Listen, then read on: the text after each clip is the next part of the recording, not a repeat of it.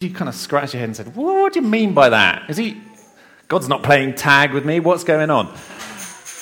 What we're thinking about through Lent as a church, we, we've been looking at this series we call God's Pursuit of Us. And we're looking at all sorts of different ways in which God wants us to know the things He has done to show us that He loves us, that He wants us to get to know Him better, and that actually he wants us to do life with him. And that's what we're going to be thinking about through the, the whole of Lent. And this is kind of one of our early um, topics that we're, we're thinking about now. And we're going to be looking at a particular story. Um, one of the cubs is going to come and read it for us in a minute, and then we're going to sort of try and get into it a little bit more together. So I'm just going to invite um, the cub up, who's, who's I think. And you can go from this, this one. Made of that reading, it contains one of the most well known, famous Bible verses that the kind of the Western world knows about. But I also think there's some quite hard, weird stuff in there, and it doesn't all quite make sense when you first read it. And just generally, when you first get a Bible reading, you hear it one time, actually, a lot of it just sort of sweeps over your head. So, what we're going to try and do, and I have no idea whether this is going to work well or not, but we'll give it a go. We're going to we're kind of dig into the story a little bit more. We're going to do it a little bit interactively, so I want you to be involved as much as possible. Um, and we'll see if we can just make a bit more sense of that great story, that encounter. Young people, we've got some bean bags here. If you want a, a, sort of a ringside seat a little bit, you can grab a bean bag, come and sit down here. You can either grab one of the um, kneelers as well. Just kind of make yourselves at home at the front here, and we'll, we'll see how we go digging into this story a little bit more. Well done. So while you guys position yourselves how you want to be, I'll get some stuff out as well. We'll see how we go. Anyone else? Because there are some young people. I'm going to peer just through this little bit here. Any of you guys want to come and sit down on a nice, comfy beanbag at the front? If you want to, it's all, it's all up for you. Okay. Like I said, you can grab the kneelers from in front of you. Okay, first question, really, really easy one to break you in so you can all shout out the answer. Who is it who went to go and visit Jesus? Can you remember his name? Started with an N. Nicodemus. Quite a weird name, so we're going to call him Nick just for ease of reference, okay? And I need a volunteer who's going to be Nick for me. Daniel, come on then. You can be Nick for me. Okay, Daniel, you're going to stand on the corner there to start with, okay? Now, can you remember anything that the, the story told us about dear old Nick? Can anybody remember any details about Nicodemus? He went to visit, Jesus, yeah? About who he was as a person, what his job was, any ideas about that? Anyone remember? Adults, give us a clue. He was a Pharisee. Anybody know what Pharisee means? No, a bit more script. See, that's why we talk about these things, because actually it's like, well, what does that mean? Basically, a Pharisee means talk, does it? He probably did talk a fair bit, you're right. But essentially, a Pharisee was a, a religious person. So, probably if you wanted to try and translate it a little bit into a modern day, probably someone a bit like me who, who, who wears a dog collar. Actually, he would hang out in their equivalent of a church. He would do teaching. And actually, we hear that he's part of something called the Sanhedrin. Actually, he was quite high up.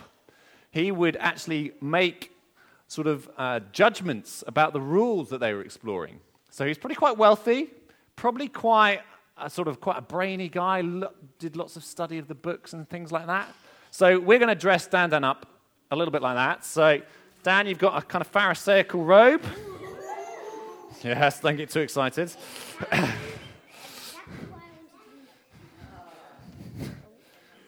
there you go. You can have a nice big book. Can you, can you go back to your corner, though? That, that's your. Thank you, Dan. Or Nick, I should say. The Pharisees, it's worth remembering the Pharisees, they, they had sort of quite strong views about how church should be, or the equivalent of church. Uh, and they thought, actually, we really need to up our game we need to get a bit more serious about God's rules and regulations. And actually, they piled on a whole load more rules as to say, actually, this is the way that we can follow God closely. So, probably quite serious as well. So, look quite serious, Dan. Nick, sorry, I should say. Okay, another super easy question Who does Nick go and visit?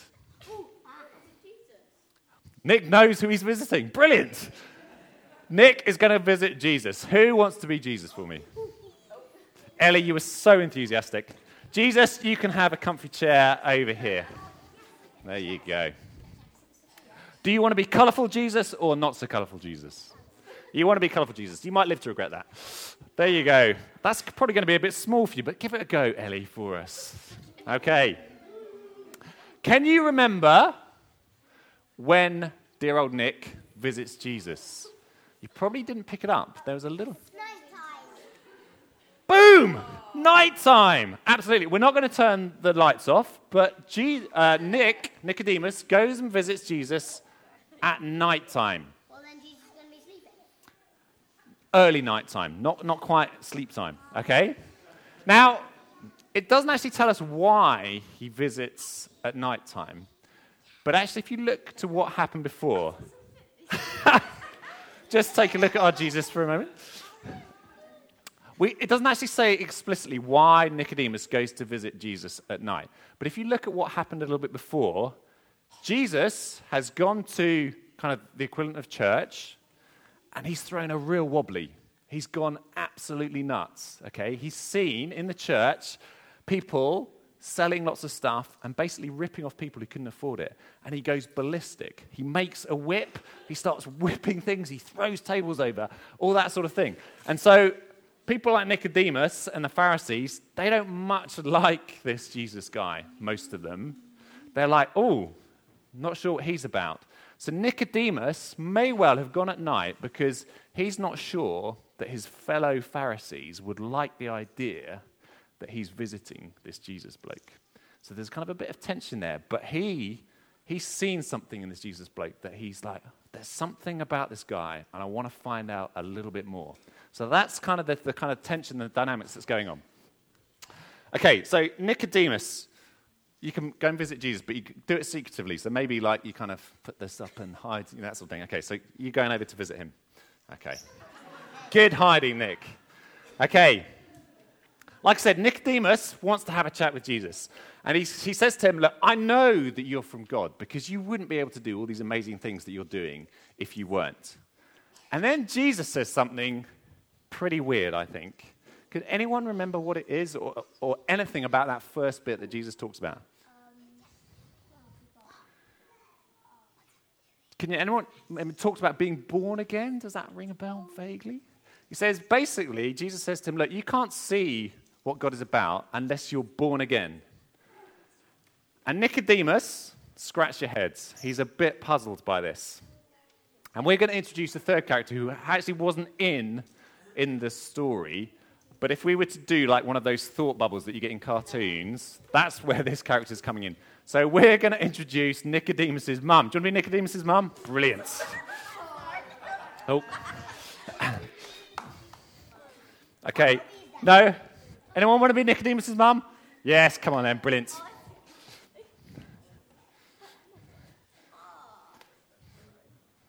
Okay, it's a bit of a shawl for you. Just put your and a walking stick because we know that Nicodemus is actually quite an old dude himself. So Nicodemus's mum, she'd be super wrinkly. Okay, so so you can stand next to you, next to your son. Now remember, this is the kind of the thought bubble. This is just going on in Nicodemus's head. She's not actually in the story. But when Jesus says, "Okay, you've got to be born again," like the question that's going on in Nicodemus's head is, "Can I?" Or can she, my mum, give birth to me again, even though I'm old? It's like, gross, man. What? But that's the thought, because he doesn't understand what Jesus is saying. He's like, what? And that's the thought going on in his head. And of course, the answer is a big fat no, of course not. It's not possible. And so then Jesus tries to explain it in a slightly different way, and he starts talking about being born of the Spirit. And what, something that we're very familiar with, what does he use to try and explain what he means by that? Something that we've seen quite a lot of recently with our storms. Anyone remember? Not water. Try another element. Wind. So he starts talking about the Spirit and says, actually, the Spirit blows where it likes. Now, if we weren't in the, in the realms of coronavirus and stuff, I was going to get you to go into pairs and one of you to blow on the other person, and the other person try and catch the blow and see if they can show them that. Would that have been possible? No. We can't control the wind, we can't capture it, but we can feel the effects of it. We can see when the trees move. We can see sometimes it knocks the trees over. And that's kind of Jesus is trying to say, actually, you can't see the Spirit, but you can sometimes see the effects of it and sometimes feel the effects of it. And that's what he's saying. Actually, something that you have no control over, something that's being controlled by God, has to go on inside of you. And it's like being born again, not physically with these two, but actually God is doing something, something new inside of you. That's kind of what he tries to capture. Now, where are we? Okay, so Nick doesn't get it. So stand there looking really stupid, Nick. Yeah, that's, that's good. Jesus is kind, though, because initially he's like, You're a teacher, you're like really high up in the whole church circles, and you don't get this stuff? And this guy's like, If you don't get this stuff that I'm talking about, which is kind of on earth stuff, how are you going to get heavenly stuff at all? So it's like, Duh, is kind of what he's saying to Nicodemus. But he's also kind and then he tells him a story that he knows Nick will know about. So, Nick, because it's a story from one of Nick's big books, okay? Sorry, Nick. Can anyone remember what that story was that he refers to? There's a. Usually Jesus is the right answer, but on this occasion it's not. So he refers to Moses. He refers to Moses. And can you remember what else? Any other details in that Moses story? Yeah, yeah. So he talks about Moses and a big pole, a bit like this, but not across at the top. He talks about a bronze snake. Okay, did you, did you pick that up in the story? So he refers to that story. And that was one of the stories that Nick would know about, like I said, from one of his books. So he's trying to help Nick understand it a little bit more again. Okay, we don't, we're not very familiar with that story about the bronze snake, are we? I bet none of you know where it is. Any of the adults know which book of the Bible it comes from? Just to put you on your. No? No, it's from Numbers. Let me tell you the story. Okay. Anybody, anybody here got, anybody here like snakes for a start? A few of you, anybody got a snake? Anyone got a pet snake? No? Anyone been bitten by a snake here and survived? Ben, really? You have? You've been bitten by a snake? What sort of snake was it? A corn snake. How, how was that? Did it really hurt? Oh, okay. So doesn't sound particularly like jabbing yourself with a needle if you're sewing. That's what's being bitten by a little corn snake is. If it was a poisonous snake, probably a whole lot worse. But the story is basically his pe- the people who've come before him, who the religious people, they were completely disobeying God, doing everything that they wanted to, completely ignoring God. And they end up in this place where these snakes, these poison snakes, are biting them and they're dying all over the place. Not good, bad doo doo. Okay? And then Moses pleads on their account, and, and God tells him, Look, hold up this pole with the bronze snake on it. And if you're being bitten by a snake and you're about to die, if you look on the bronze snake, then you'll survive. You won't perish. You won't die. So Jesus refers back to that story that Nicodemus would have known very well and say, Look, remember that story? Okay, now, now I want you to take that story because I'm giving you like a sneak preview, like a movie trailer of what I'm going to do. And instead of having a bronze snake on the pole, it's going to be a lot more like this one, where there's going to be a cross and the Son of Man, which is talking about himself, Jesus will be raised up on that pole. And basically, he's saying everything that Paul was talking about in that song. That actually, in the same way that when the people looked on the bronze snake, if you look on me hanging on that cross and you believe that I did that for you, then you too will not perish. You won't die. You will have eternal life. And that's where that amazing John 3:16 verse ultimately comes from. Does anybody know what happens when you're bitten by a venomous snake? I mean, ultimately you can die, but uh, do you know what actually happens?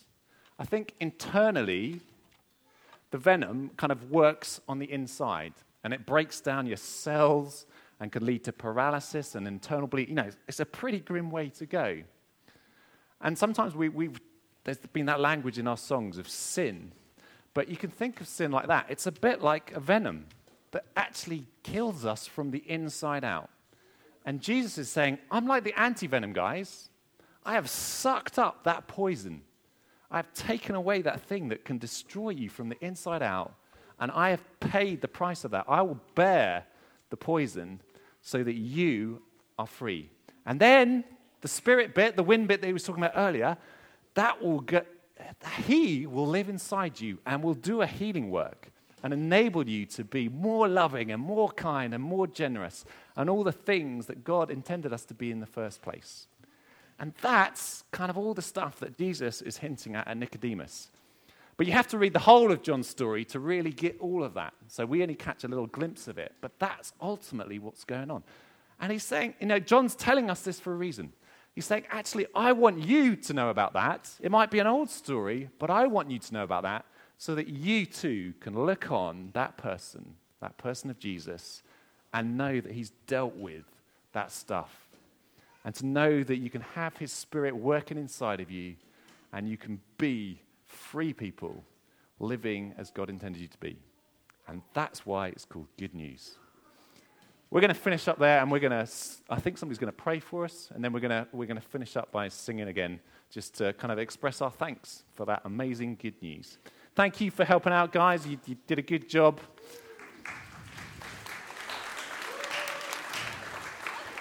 Heavenly Father, we thank you for a chance to meet together this morning, to learn more about you, to worship you, and to build relationships with each other.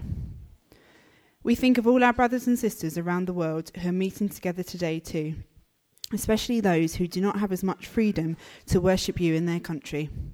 Keep them safe, Lord, and help them to cling to the hope you bring us. Heavenly Father, thank you for always being with us, hearing us and talking to us. Thank you for pursuing us and loving us. Thank you for speaking your love through the mundane, everyday moments. Help us to see and recognize this, God. We thank you for the first signs of spring, for the sun this morning. We pray that as we start Lent, we would spend more time with you. We pray that we would remember that you make our lives whole. God, we pray for all those who have been affected by the recent storms and flooding. We pray that they would be kept safe from any illnesses, and we ask that you would give them strength as they re- rebuild their homes and their towns. Lord, we know you see and feel their pain. Help us to keep lifting them up to you in prayer. Jesus, we lift up all those who are sick at the moment. We pray for healing. In the silence now, we lift them to you.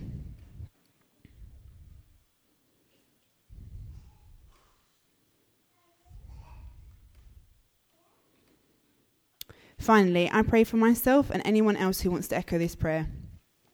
May you come and interrupt our everyday routines and rules and regulations and remind us that we are living a relationship with you. May you turn our world upside down so we always cling to you, my Father. I am desperate for more of you, God. Lord, help us to walk this oh, help us this week to walk every day with you. We trust that you hear and answer our prayers. Amen.